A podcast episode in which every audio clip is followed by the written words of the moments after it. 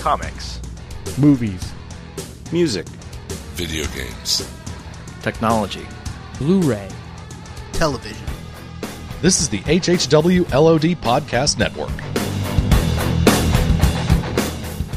It's all connected. Everything.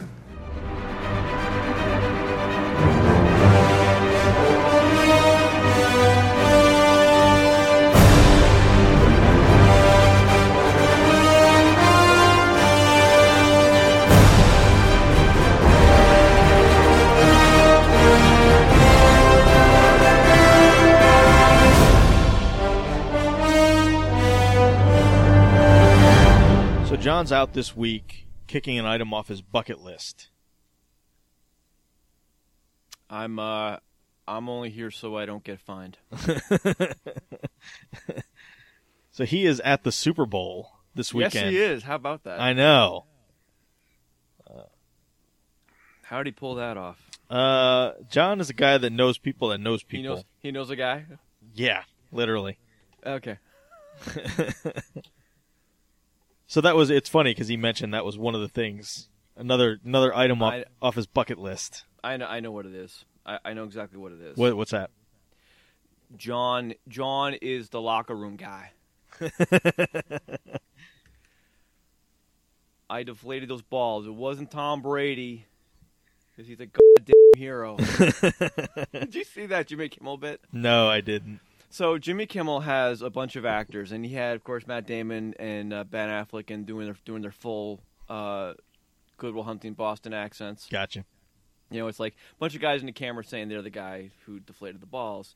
You know, Damon comes out and he's like, you know, you know. So I'm at the Pats game a couple weeks ago, and you know, and I I can, can't do it justice, but among in there is um, Captain America himself, Chris Evans, Ah, with this stash that would make Colonel Talbot uh, jealous, nice. hiding behind this thing, and uh, going on how he's the locker room guy.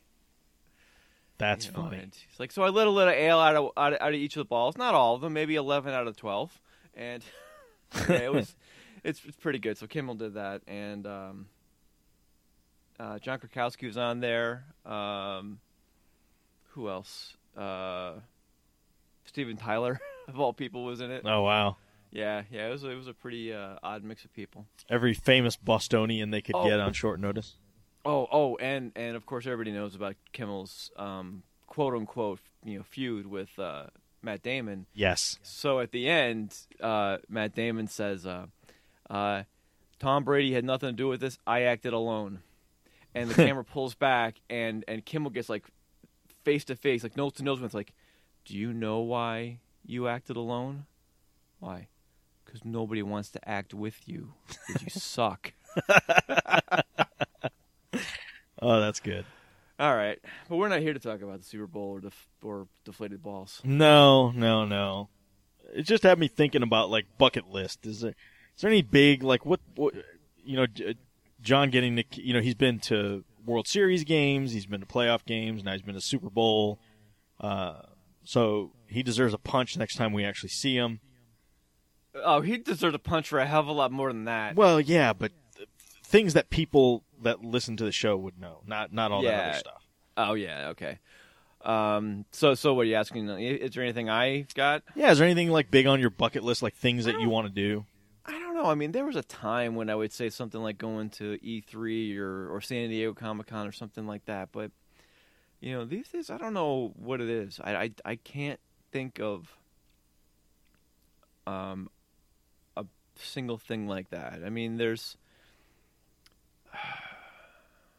I mean, not even nerdy things, no, just it's like not. things. And, and and I can't. I mean, there's there's there's things I've always wanted to do, like you know, I wanted to you know go to Egypt, see the pyramids, things like that. But I, you know, it's like you know, I, I don't know if I'd call that a bucket list thing. I, you know, I I didn't think about this question. I don't have a good answer for it, so I'm not even gonna try to make anything up. Ah, I couldn't. I couldn't. I tried to to be impromptu. That's fine. No, no. I just, I just, I just guess. I'm thinking about it. I don't have anything that just jumps out at me that says I, I need to do this before I die. Yeah, I don't. I- don't have too much. I mean, I- I'd like to see Europe. I'd like to. I'd like to go to Europe one day just to, just to do it. Um, I haven't made it to Washington D.C. I, I really want to go to Washington D.C. Oh yeah, that's cool. Yeah. But other than that, you know, I've been to Disneyland I, or Disney. Yeah. I've been to Disney World, I should say. I've, I've been to San Diego Comic Con. At this point, I've been to New York. You know, I, I, you know, as far as you know, geeky stuff goes, I, I feel like I've maybe a trip to Skywalker Ranch. That'd be cool, but even that, like now that he sold all that stuff to Disney, kind of, I don't know, it, it it's kind of lost a little bit of its luster for me. But but still, there's there's something about being at that place would be Yeah, would be kind of fun. yeah. No, that's cool. But yeah, it's so uh, so John's John's there. I know a couple people. Oh, not a couple. I know I know one other person who's there. In fact, he posted today something like he was in Phoenix. I didn't know he was going, so I just said I just I just commented. It's like Phoenix, huh? You know, I heard there's a big sporting event or something. I really hope that you don't get stuck in all that traffic and it ruins your plans or anything like that. The big sports ball game is going on. I hear. yeah, yeah, sports ball. well, I hope the sporting teams uh, play well and that uh, the team score lots of points. Yeah. So should we do like a Simpsons uh type add in here? Like, well, congratulations to the, and then we'll have like Frank do a Seattle Seahawks or oh, that would be New awesome. England Patriots. Uh, Yeah. insert in there. That would be awesome. That would be funny. Yes. That would be funny. Uh, but yeah, we're not here to talk about the Super Bowl or bucket lists or or any of that kind of stuff. Uh, we are here to talk about Agent Carter, episode four, the Blitzkrieg button. The Blitzkrieg button featuring special guest uh, Howard Stark himself, Dominic Cooper, Yes, who apparently is 51 years old. as is Melinda May. Yeah, but uh, the true. Um, I just asking who who is Howard Stark or or Dominic Cooper? well, see, that's the thing. So I'm watching. I'm I'm doing my rewatch of the episode, and uh, there's that part when they talk about the Battle of Finow, and uh, Thompson says, you know, somebody came in after the battle, and he was looking through the Oh. logs. And I was like, I'm gonna freeze frame on that because I'm curious if there's other like famous names on that list because it was like a manifest or whatever. Uh, you know, maybe somebody else will pop up on that that list that uh, that Oh, we may okay. know. Right, right. So I freeze frame it, and I'm looking, and none of the names jumped out at me. They're pretty commonplace, but it said Howard Stark, and one of the columns on that on that ledger was age, and it said 51, and I'm like, Ah, all right. Uh, ooh, you think that's got to be like somebody that was an ale? somebody goofed. Yeah, either somebody goofed, or if you really wanted to, you know, give it a story point, it was, you know, part of a cover, or something got falsified, or otherwise someone. I don't know. Yeah, there's no way in 1943. No, this is 46, right? Well, this is 46, but that would have been during the war, so it would have been. Oh, so yeah, yeah, 44, 45, 40 yeah. so no. Yeah. Yeah. Yeah, no. I just thought it was so- interesting. So it was either a flub or something to be explained later. I'm, I'm sure they Yeah. probably didn't intend anybody to. Uh, Yeah, I wish I caught that. I would have. I would have um, gone back to some of the stuff we saw in uh, in Iron Man, and see if I can pinpoint when he was killed, and try to like you know do all that do all that math. Yeah. Yeah, so I, I doubt seriously he was 51, because obviously he does not look in his 50s. Uh, now, Dominic Cooper is nowhere near 50 as an actor. Um, But but yeah, not knowing where you're going, um, Ming-Na Wen is 51. And, She is. Uh, you you'd never ever know it. you would not. But it's not 1946 either. no, true. So yeah, so I thought I just I thought that was that was interesting that Yeah. uh, that that that was on there.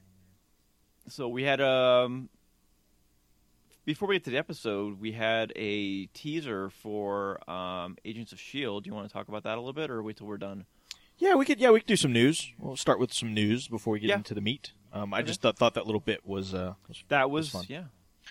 Uh, yeah, so we got a little like 30 second promo for, I guess, what we'll call Agents of S.H.I.E.L.D.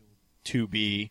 Uh, and it focuses a lot on the fact that Skye knows Does it- that something's wrong with her.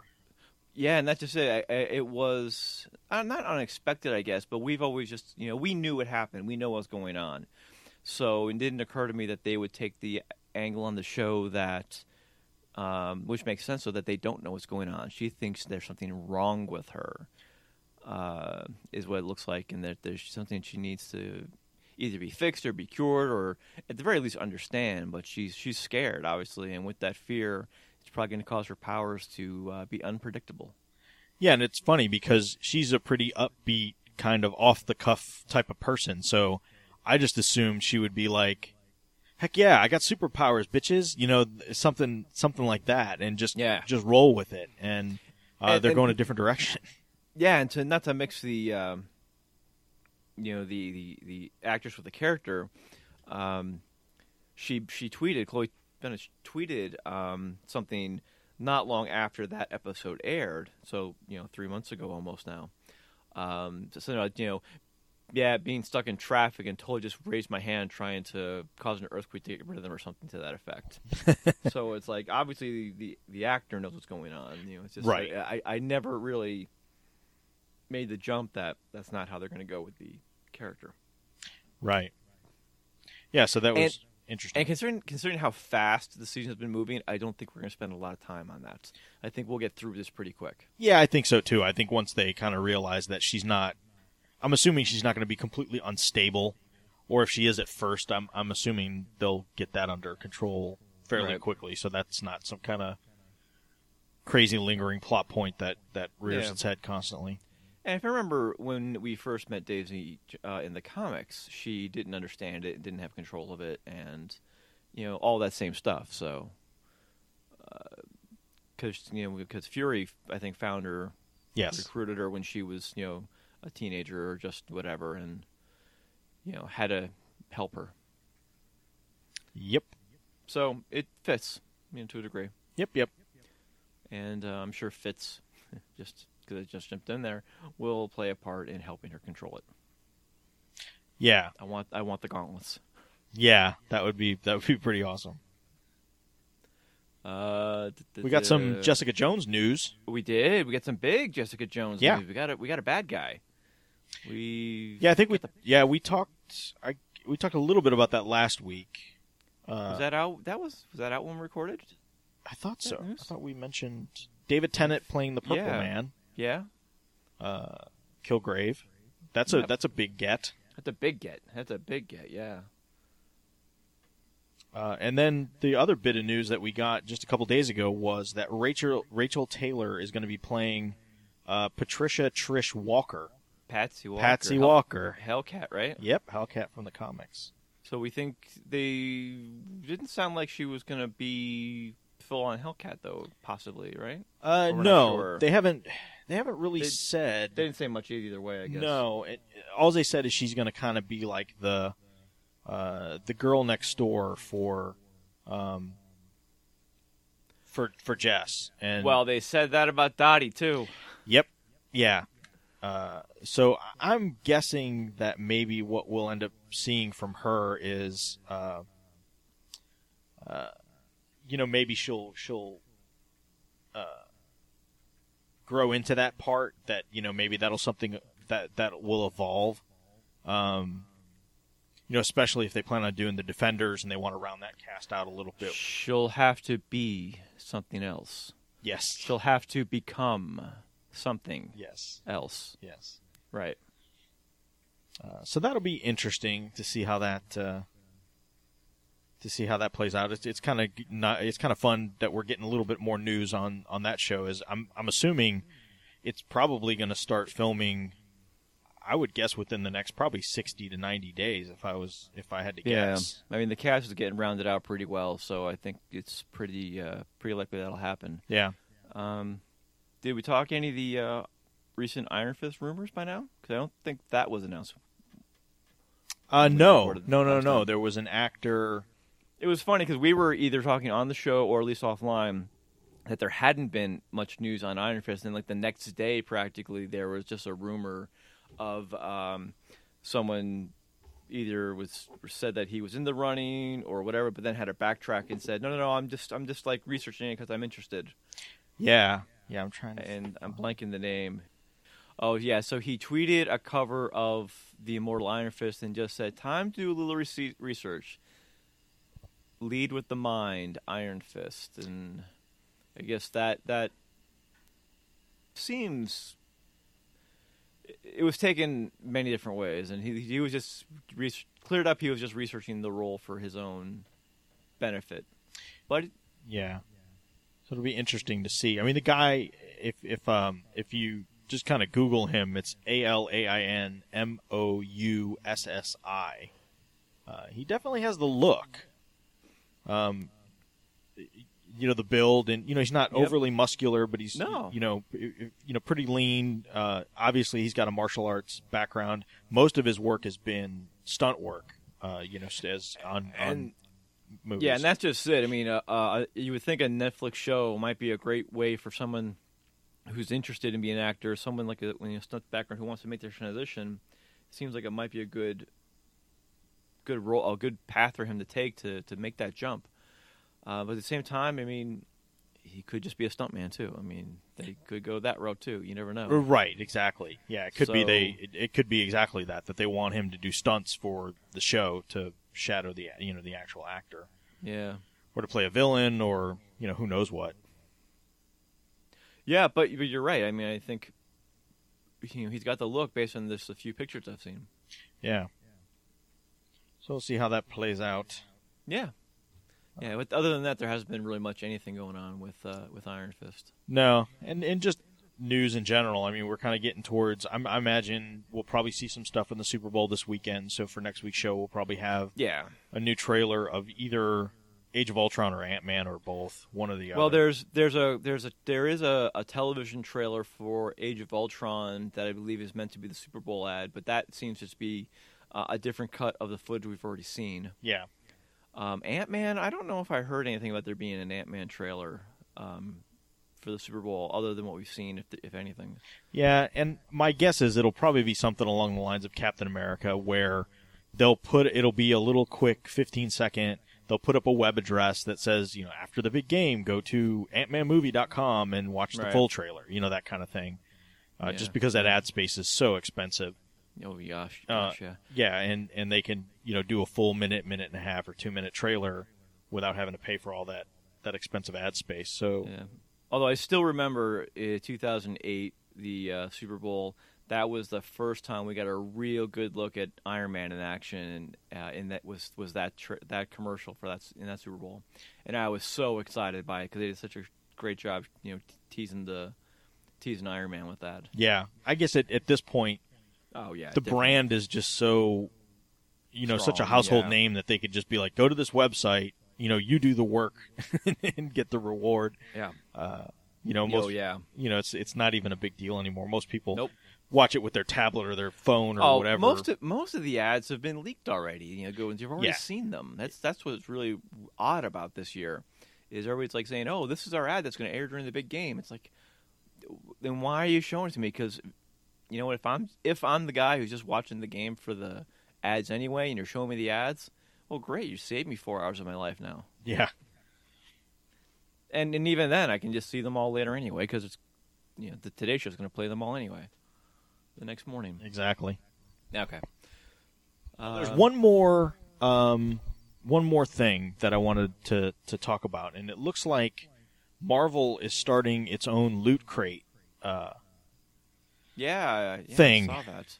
uh, it looks like they're they're teaming up with um, with Funko Pop, and that that's pretty much going to be um, uh, it, it- their their deal is bi-monthly. Um, so it's not going to be a um, it's not going to it's not it's not a monthly loot crate type deal, but it's going to be bi-monthly, and I guess it's twenty five dollars, and you can. Uh, there- there's two things going on. there. You prepay for the whole year, and then I think they give you some kind of like founders uh, thing after the first year, or you could pay, uh, I guess, pay as you go, and it's twenty five dollars every other month. But apparently, the only way you're going to get the Funko Pop Hulkbuster is through this uh, this Collector's Corps. That's what they're calling it.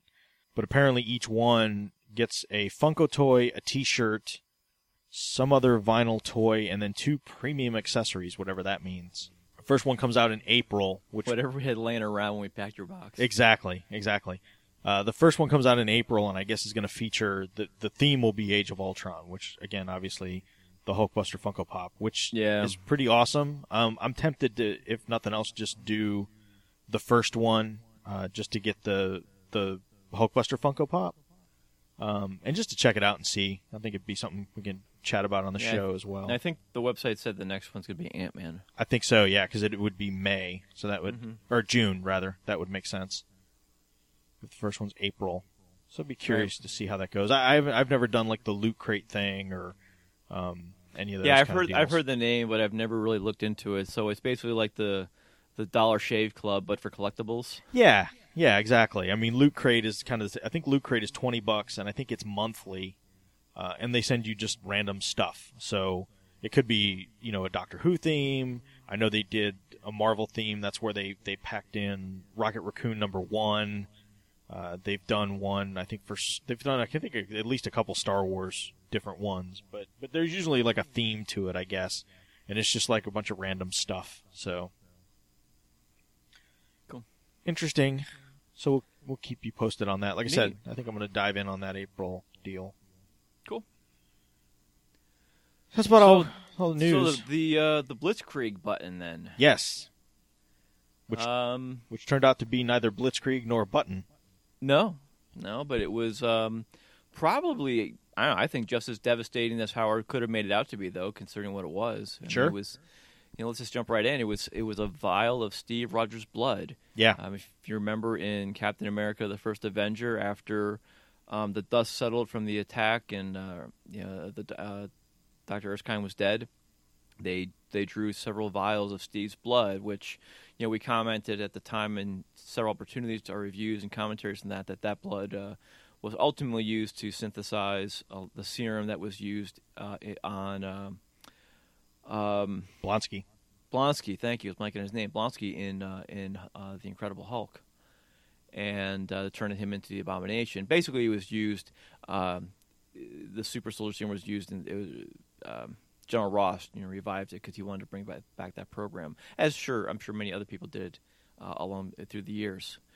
Um, but yeah, so apparently Howard got one of the vials, Yeah. and he wants to use it for scientific research, cure the common cold, as he said. Yeah, Today we would probably say the cure for cancer, but whatever. yeah. It's funny. He said that. I guess that the government got 11 vials, and he because he was a part of that that project. That that was the deal. Mm-hmm. That the the government got 11 vials. He got one, and the government at this point had pretty much burned through almost all 11. Uh, Yeah, and and, he didn't say what they did, but they probably were Right. trying to recreate the formula. I'm sure. and they just wasted it basically. Yeah. So he was concerned that if they blow through all theirs, that they would you that that's why they wanted his, and they would and use they it do for the something. same thing and Yep. consume it and be gone. They, Yep. they have nothing left. Yeah, so that's why he wanted it back. But the ruse behind the whole thing. So uh, at the at the beginning of the episode, we find out that uh, Jarvis is making a deal with some seedy characters for fifty grand, uh, and it turns out what they did was they smuggled Howard back into the country in a luxury uh, railroad car with uh, that looked like uh, kind of like somebody's game room in, in their basement or something like that, with a pool table and all kinds of stuff in there. So he wasn't uh, sweating it on his on his journey back. Uh, but he he he decided to come back because he heard that uh, the SSR had confiscated and found a bunch of his, a bunch of the stolen uh, tech that was uh, Right. that was lifted from him, and he just wanted to find out what exactly it is they had, or what they may not have recovered, or what they might be digging into. Uh, and obviously, the main thing he was con- concerned about more than anything was the SR-43, the the Steve Rogers or 53, Steve Rogers 53. I'm assuming uh, super soldier serum. So he concocts this crazy story of this uh, round ball with a button on it that would, if pressed, would wipe out the entire power grid of uh, most of, of New York City uh, to the point and ruin it to the point where it couldn't it, it couldn't be revived. So basically, like some kind of killer EMP device. Yeah, that's that's was really out there. I, I didn't know what what it, like when we thought that's what it was. I'm like, well, what, what could it have been? I was thinking EMP, but you know, EMP you eventually would be able to repair something and get the power back on. And plus, it's still the technology of the day was really is probably not impervious, but certainly not as susceptible to EMP like digital stuff of today is. Right. But you know, when he said it would take you know months to to, to get the power back on, I was like, what could it possibly have, have been to to be able to you know turn the power off? And uh, of course, it was all just a ruse. Yeah. And you know, it's funny during the money exchange where Peggy knocks out the guys that were they basically turn into or start to extort Jarvis for more money. He they offered him 50 grand. He wanted another 100. Um, but before they get their opportunity, Peggy takes them all out. And at that time when Jarvis is about to take the James Bond briefcase and turn it around so that they end up gassing themselves, he grabs his ear, his right ear and strokes it. And Peggy picks up on that so later on, when uh, when she's t- she's asking Jarvis about about what it is that About the that- button, yeah. yeah about what Har- uh, about the button, uh, Jarvis does the same thing and and and scratches his ear like that. So when Peggy actually sneaks in to the evidence room at the SSR and grabs it, she's you know obviously savvy, uh, decides to push the button, uh, and nothing happens. Of course, it pops open. There's it looked like there's like liquid nitrogen or something in there, uh, keeping the blood cool. And she sees the blood and immediately knows knows what it is. Uh, and when she goes back and confronts Howard, I, really like the interaction between the two of them. I mean, that was really uh, it was really well done on both sides. I mean, one Peggy Peggy really let him have it because she she wanted him to say it, but she knew exactly what it was. I mean, once she saw the vial of blood, she knew she knew what it was, and she even said to Howard, "What is it?" And he said, "You know what it is." And she's like, "I want to hear you say it." And and you know when he told her what it was, uh, you know it was really funny because she just punches him in the in the face. uh, which unlike a lot of times when people get punched in the face or whatever, this one he actually kept the uh, the shiner on his eye for for the rest of the episode. Yeah, it, it, it's um, yeah, not much to say about that. But the interesting thing is we get a little bit more about Howard Stark's backstory, or at least some allusions to to who he was or who he is. And you know, he makes a point of saying, you know, comparing himself to Peggy. It's like, look, they they don't respect you. That you know, you have to basically do bad things yeah, to get where you are. You know, his his father uh, was a fruit salesman. His mother um, worked in a shirtwaist factory, and uh, you know, ba- basically, it kind of alludes to the fact that maybe Howard's Jewish, or um, because he talks about religion and status, and Yeah. you know, and and there was definitely. Uh, uh, I, I think I, I think uh, anti-Semitism may be a little harsh, but um, No, it's certainly his his uh, economic status. Yeah. and, you know, poor poor kid from Brooklyn or wherever. You know, he he basically had a lie way through. Probably wouldn't have gone to the best schools, you know, otherwise. And you know, certainly he already had the natural uh, intelligence to be able to to come up with the things he comes up with. But to get the opportunities he needed when he didn't have any money to be to be able to then build his fortune, you know, he probably was you know less than honest on the way, and it's a hard hard habit to break. Yeah, and I mean, I, I think in general, much like Tony, Howard, Howard is a good person. He just has his moments of of being Howard. I mean, he's a playboy millionaire in this era, Yeah. not not billionaire, but a philanthropist. Um, Right. And probably maybe not as much emphasis on on philanthropy, but uh, certainly not with what the way Tony um, became after his experiences. You know, you think you know Stark Industries was still making weapons in Tony's day, um, so Howard certainly was never not above making weapons. You know, that's how Dad did it. That's how America does it. that's right.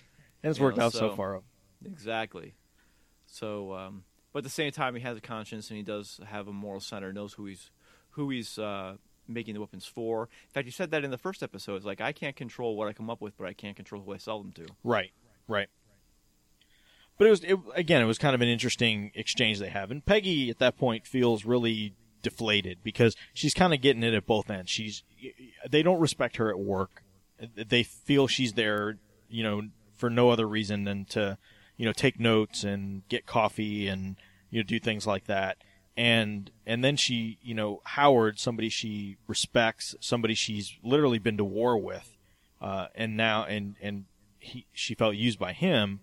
Uh, so she's she's pretty deflated after that encounter, and pretty much says, "I'm going to work. You need to be gone uh, by the time I get back." Because throughout this whole thing, Howard ends up going back to uh, to the Griffith with Peggy because uh, the the SSR are on to all of Howard's little hidey Right. holes and uh, residencies, even though they're under shell companies and all this kind of stuff.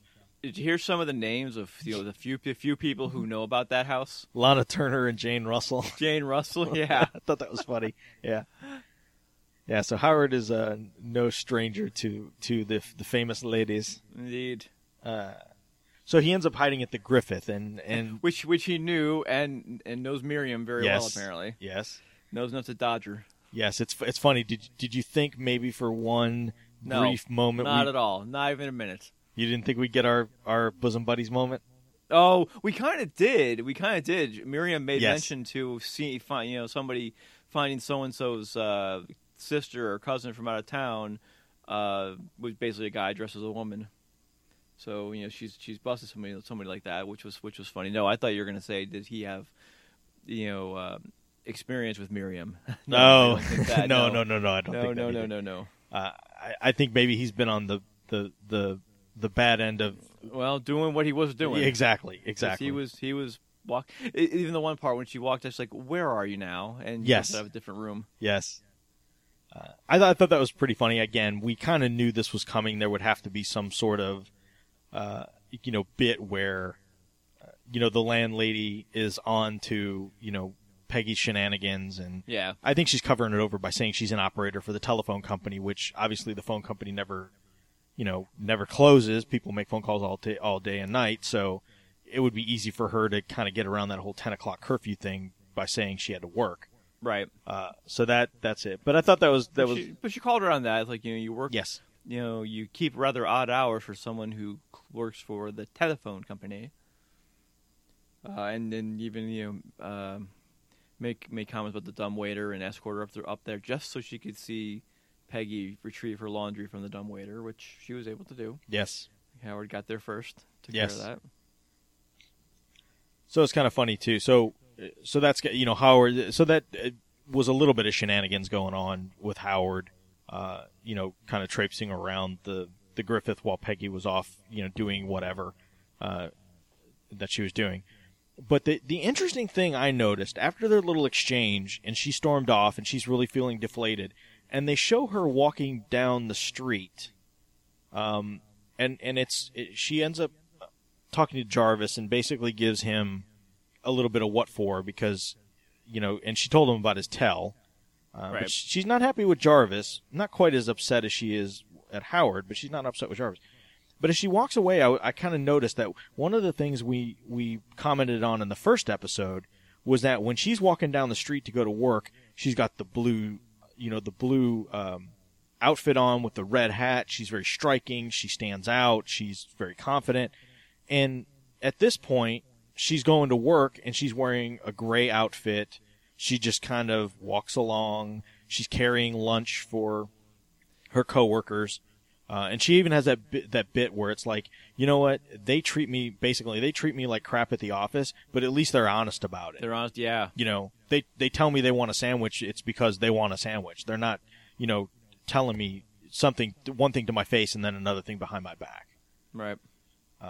so i thought that was interesting how it's it's it's gone to to that um, and then of course we get the obligatory uh, stan lee cameo on the the shoe shine stand Yeah, I was them. surprised by that. I was wondering if we were going to get that. Of course, that just now lends itself more to the uh, the theory out there that Stan Lee's really the Watcher, and he's in. That's why he's in all the Marvel movies. yes yes yes uh, but jarvis kind of gives it back to howard a little bit you know uh, which is something we haven't really gotten hint, you know a hint of or seen uh, you know jarvis has kind of been the howard apologist and it's it seems like he just kind of had his moment where he knows i think it really hit home with him how much he wounded peggy and that uh, you know he howard needed to hear it from him too Yeah, and I think Howard really just wanted to spare her that. That's I, I do too i do too I, I don't. I don't think he was being malicious about it the way Peggy took it.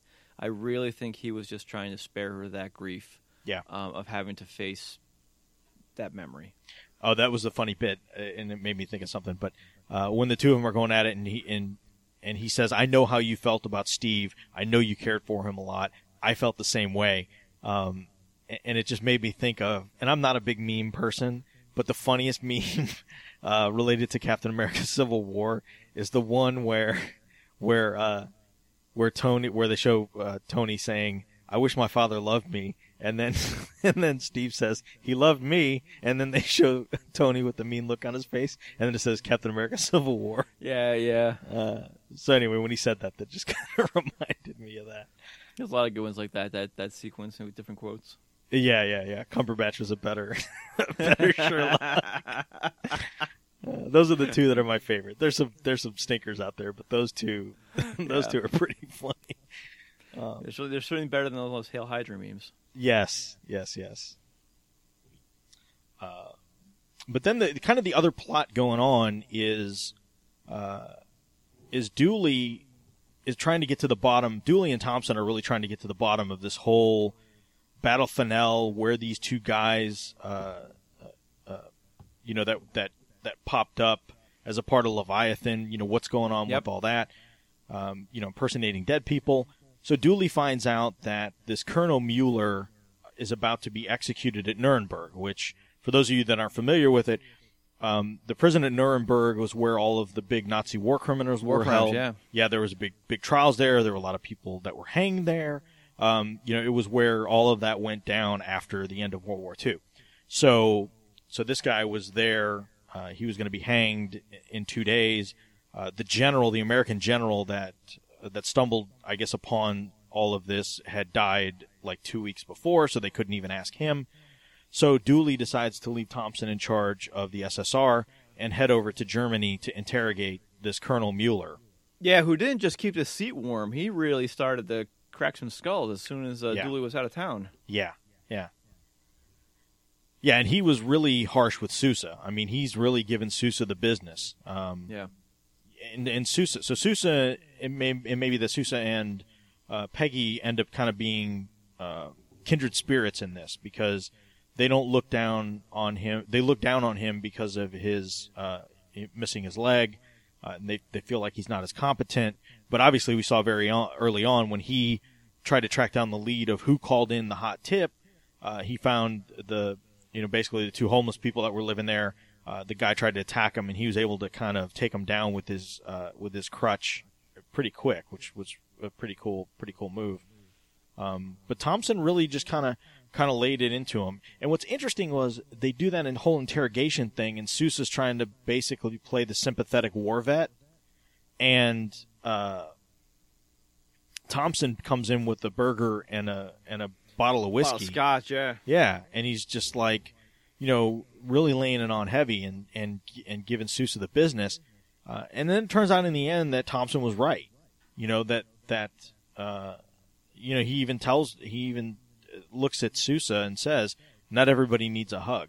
You know, not everybody came that came back from the war needed a hug, Right. which was you know a dig against Sousa, and then just kind of speaking the truth that you know sometimes you know some of these people are just damaged and you know they just need a little they they that's just how they are.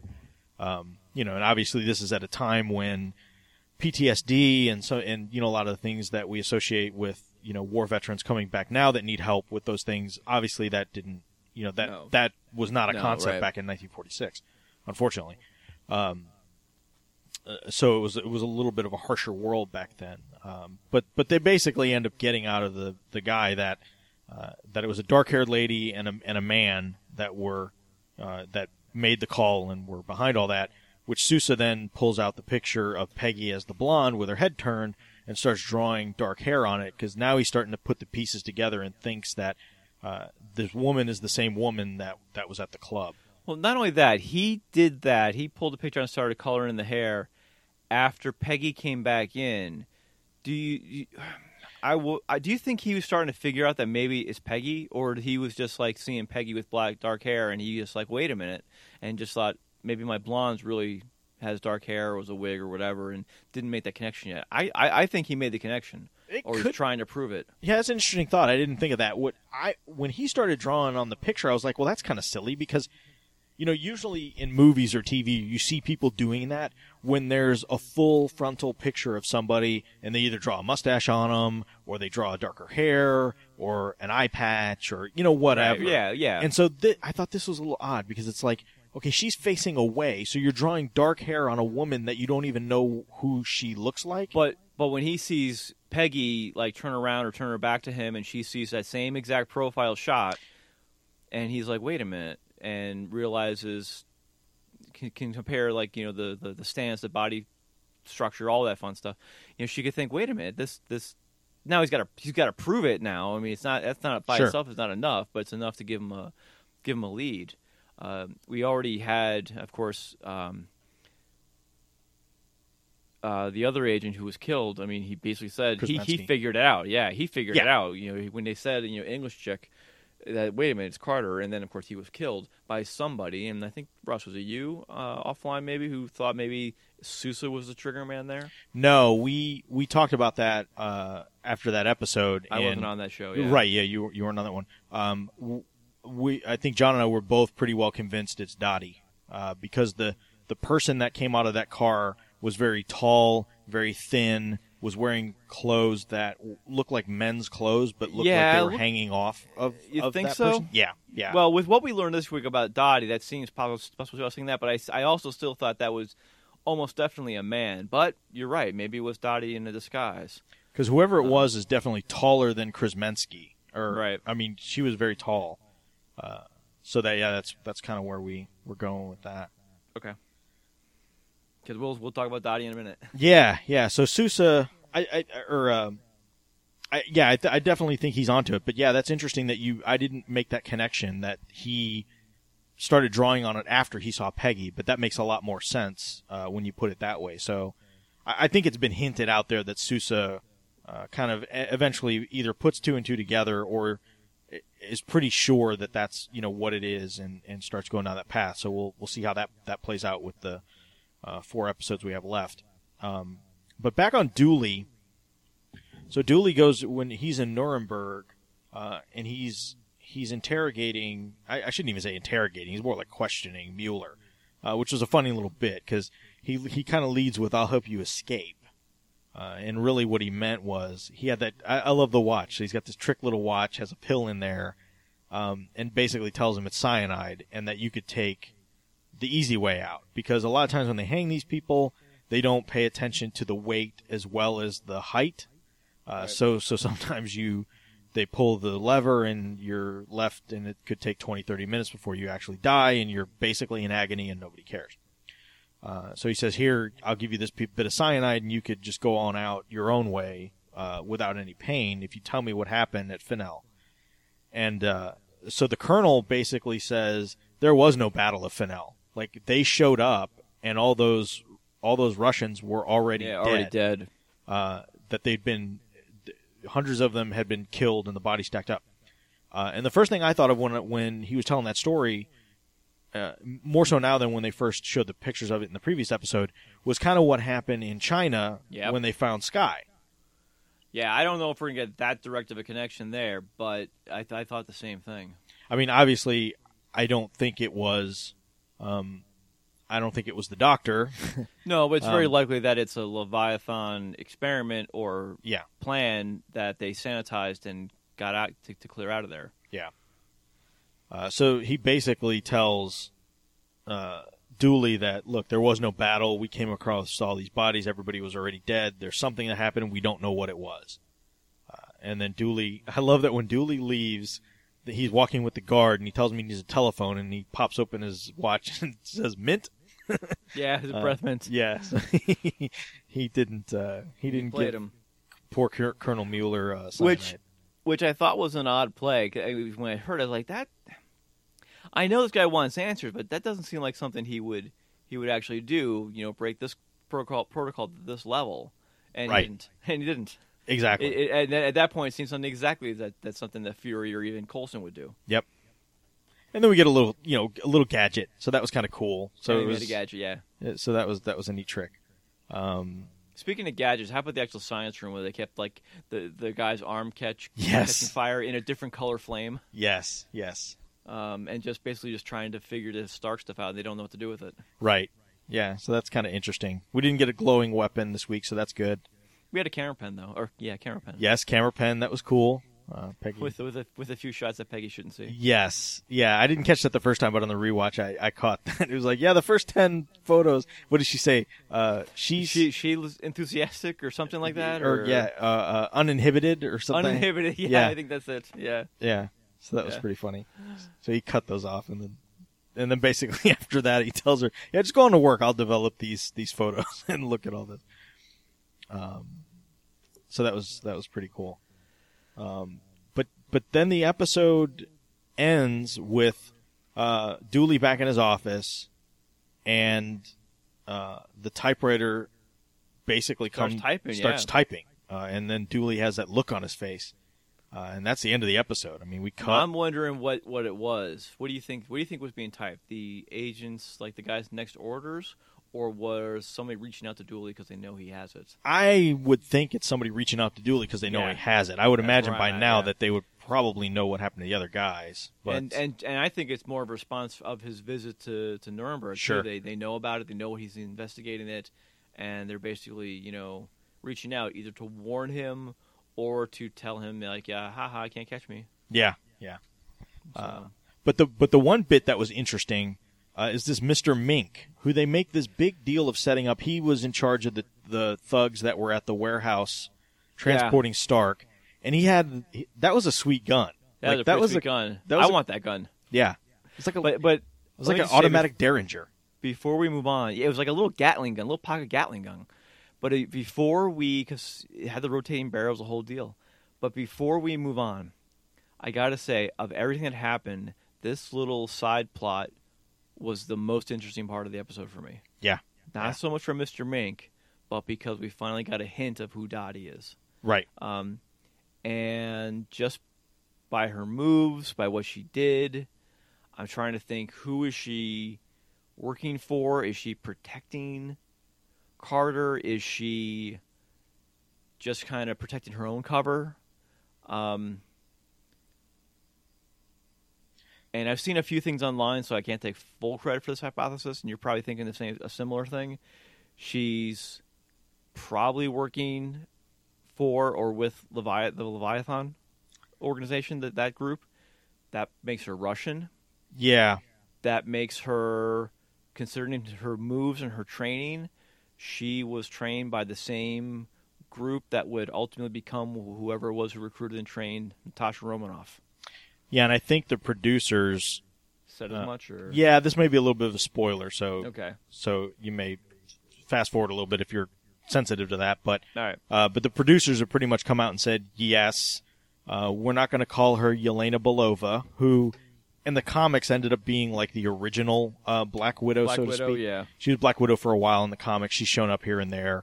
Before they've ki- they've kind of retconned the Natasha Romanoff Black Widow into being almost like the Winter Soldier, where the, actually very much like the Winter Soldier, where the two of them were put on and taken off of ice throughout the decades, uh, and they're much older than than than they would appear.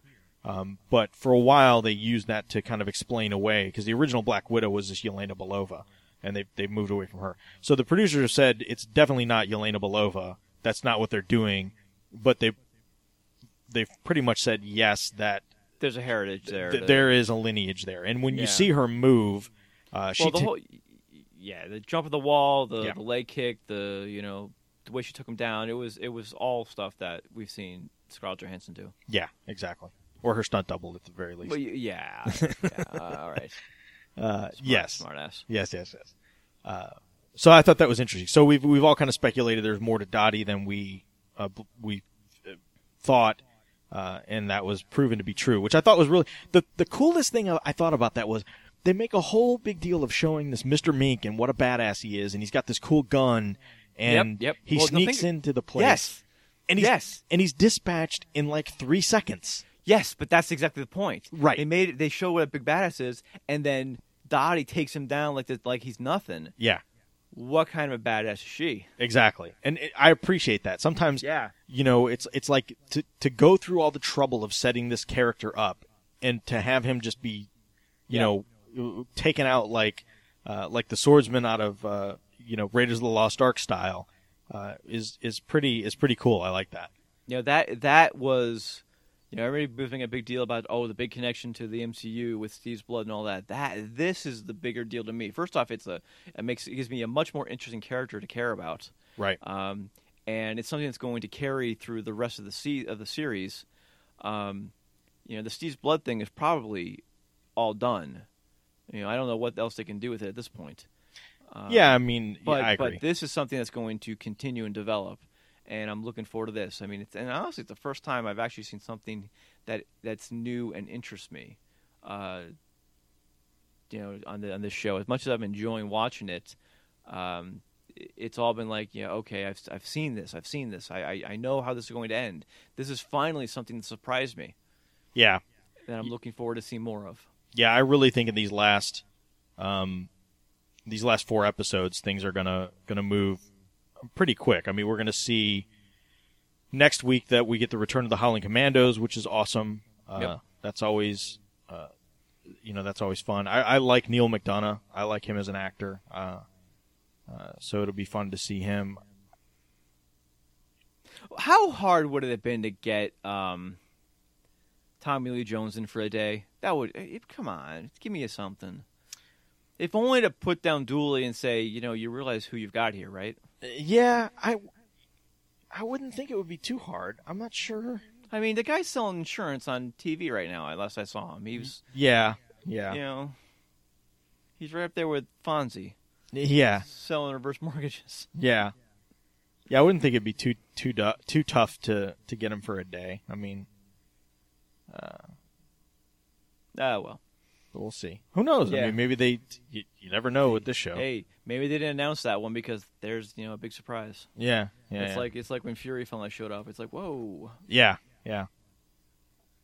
Uh, but yeah, so we'll see how that uh, that plays out next week. I think the only one of the commandos that we're getting from the movie though is um, Yeah, is Neal McDonough. Yeah. Now we are going to get the the other commanders who will be on there have a comics history, but no, they were not in the first Avenger. I forget the names. right. Right. To no Derek Luke, and I think I forget the actor um, Stephen Choi. I think is Yeah, is something is like the that, actor, yeah. and I it's funny remember. because he was in He was Uh, in the Shield. he was in the Shield episode. Yeah. Yeah. So maybe it was just scheduling or something. You know, they just Eh. couldn't get him to uh, to pop in for that for that bit of filming. But uh, so that'll be interesting to see. So that's what we got coming up there next week. Um, and then we got three more weeks, and then we'll go straight into Agents of Shield. Yeah, I mean, I mean, I think about this time we talked about the timing on this, but we've got we've got four more weeks of Carter, then we get Shield the next the very next week, then we've got six weeks of Shield, and no break. I mean, we'll have Shield after that, but after six weeks of Shield, we'll have all of Daredevil, Yeah. and then another like three weeks we'll have Age of Ultron, along with more Shield in that time. Yeah. Uh, a couple more weeks of Shield, and then we're done till July when we have Ant Man. Yeah. It's it's nonstop. Yeah, and then we'll have Ant Man, and then probably my guess is probably right around the time that Agents of Shield comes back for what I'm assuming will be a third season. I, I don't see them dumping the show. No. Uh, we'll have Jessica Jones at some point, probably. Got, Gotham got picked up, so why wouldn't we get a third season of Agents of Shield? yeah, I mean Gotham's ratings are a lot better, but Yeah, and then they got that Netflix money too. Netflix is paying two million dollars an episode to subsidize uh, Gotham, yeah, whatever.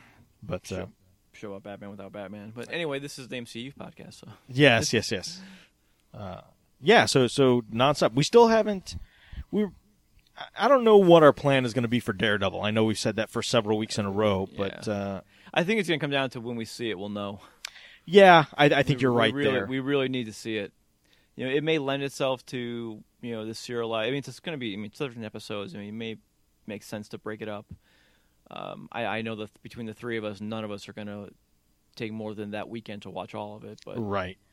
And I, I will say it, it's almost a certainty that we will talk about the pilot pretty much almost immediately after we see it. I mean, I would that weekend I would I would be shocked if we don't oh, record something. we'll have we'll have something that weekend. I have no doubt. yeah, yeah.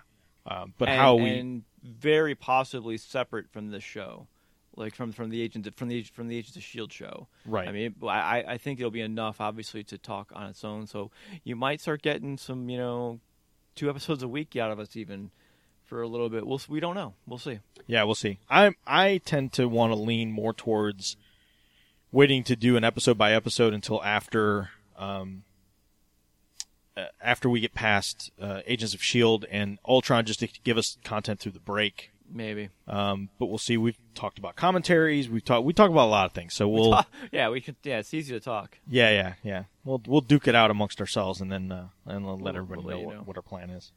But if you have a suggestion for us, Yeah, please please do uh, check out the Yeah. Facebook group. chime out on Facebook, send us a voicemail, which will give you the details at the end of the show. Um, how do you want to hear it? Because uh, we're, we're curious. Yeah. Nothing set in stone. So you got anything else?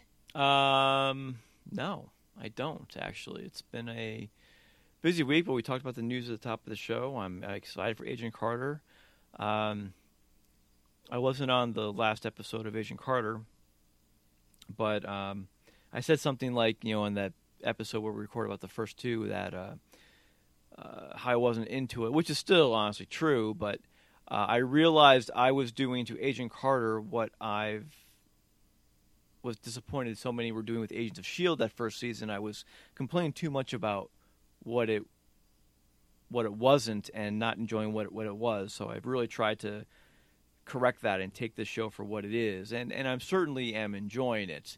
It's still not what I wanted, um, but it's. Um, let's put this way: by the time we record an Agents of Shield episode, I would have seen it three times. I've only seen this one once, so it's uh, not pulling me back enough. So.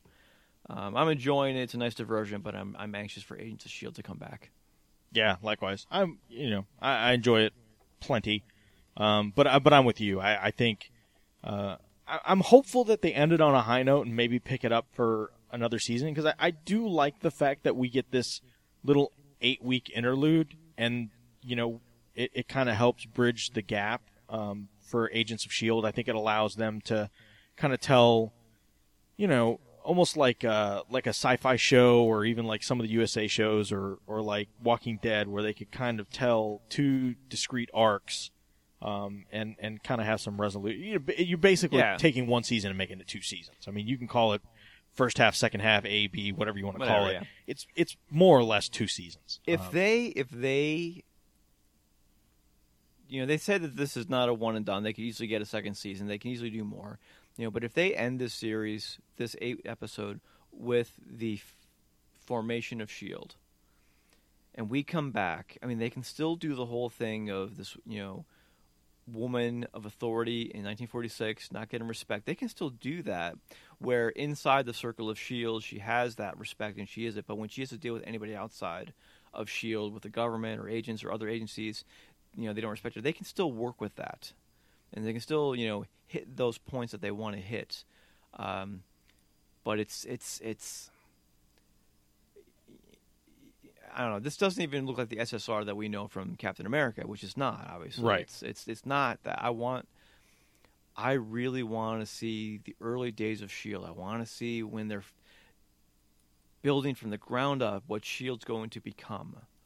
Um, I want to see the recruiting of uh, of of former adversaries to become agents to help with Shield and rebuilding the world. You know, not necessarily Zola himself, but you know that kind of stuff. You know, Project Paperclip, all that. I want to. There's so much opportunity there. Yeah, and I think there's a, there's a great turning the tables thing that they could get a lot of mileage out of. I mean, you know, the fact that Thompson would have to be working for Peggy, the fact that you know, uh, you know, maybe Dooley's in, maybe Dooley's out, whatever. But I, I think I think they could get a lot of comedic mileage out of the fact that she's now the boss. But I'm Um, due. I want to see somebody treating Peggy with the uh, respect and authority she deserves. So I'm hoping we get that out of Dum Dum Dugan coming up. Yeah, You know, I'm I'm hoping that you know they you know put him in front of Thompson and Dooley and is able to get that across. I mean, it's not going to change their minds immediately, but it's going to give them a little, you know, when you basically put them in their place, so to speak. I, I, want to, you know, it's it's driving me nuts watching this. yeah. Something has to happen to where Peggy gets the upper hand, and ultimately those guys have to look at her as she put pulled the wool over their eyes and was able to see what nobody else could see, and is really the the master agent. I mean, these Um, guys are all yeah. These guys are all chasing their tails, chasing the wrong leads for the wrong because they're chasing the wrong case. And she's got like the keys of the kingdom. If they only worked together, you know, they could have had this thing done already. Right. They could have had Leviathan cracked open if they only could trust each other and work together. But they just got, they don't have that. Yeah, and if it doesn't end like that, then I I think that's a missed a huge missed opportunity. Yeah. But we shall see. We got four more weeks. Yep. We got a Um, lot of time yet. We're only half halfway point. So That's right. That's right. Um, but that's it for this week's episode of All It's All Connected. Episode 45, by the way, since we didn't announce that at the beginning. it's not actually. It's forty six. 46. Who's, Who's counting? Uh, true, 46. Uh, but if you want to leave us a, an email, you could do so at iac at hhwlod.com. You could send us a voicemail at 972-798-3830. Uh, check out our Facebook group, uh, facebook.com slash MCU podcast. You can uh, tweet at us, which a, a lot of folks uh, seem to do, especially when uh, we're live tweeting. I usually live tweet out the episode. Uh, it's at MCU underscore podcast. Um, and then check out our Patreon campaign at patreon.com slash it's all connected. If you like what we do on the show and want to throw a little bit of a, of a tip our way, we'd be happy to take it. Um, you can contribute as little as possible. You could pitch in a nickel an episode um, with a monthly maximum uh, that you set, uh, and that would be greatly appreciated. Like I said, uh, with Daredevil coming up, with more movies and more great stuff, uh, Ken and I uh, have some plans to do some some really cool stuff. We talked about video. Um, all that stuff is going to need a little bit better equipment, um, probably some additional website work, things like that. Um, but we're anxious to to try and get into some expanded content. So um, if you could help us out there, that would be fantastic. Um, so until next time, this is Russ and Ken, and you've been listening to It's All Connected. Good night.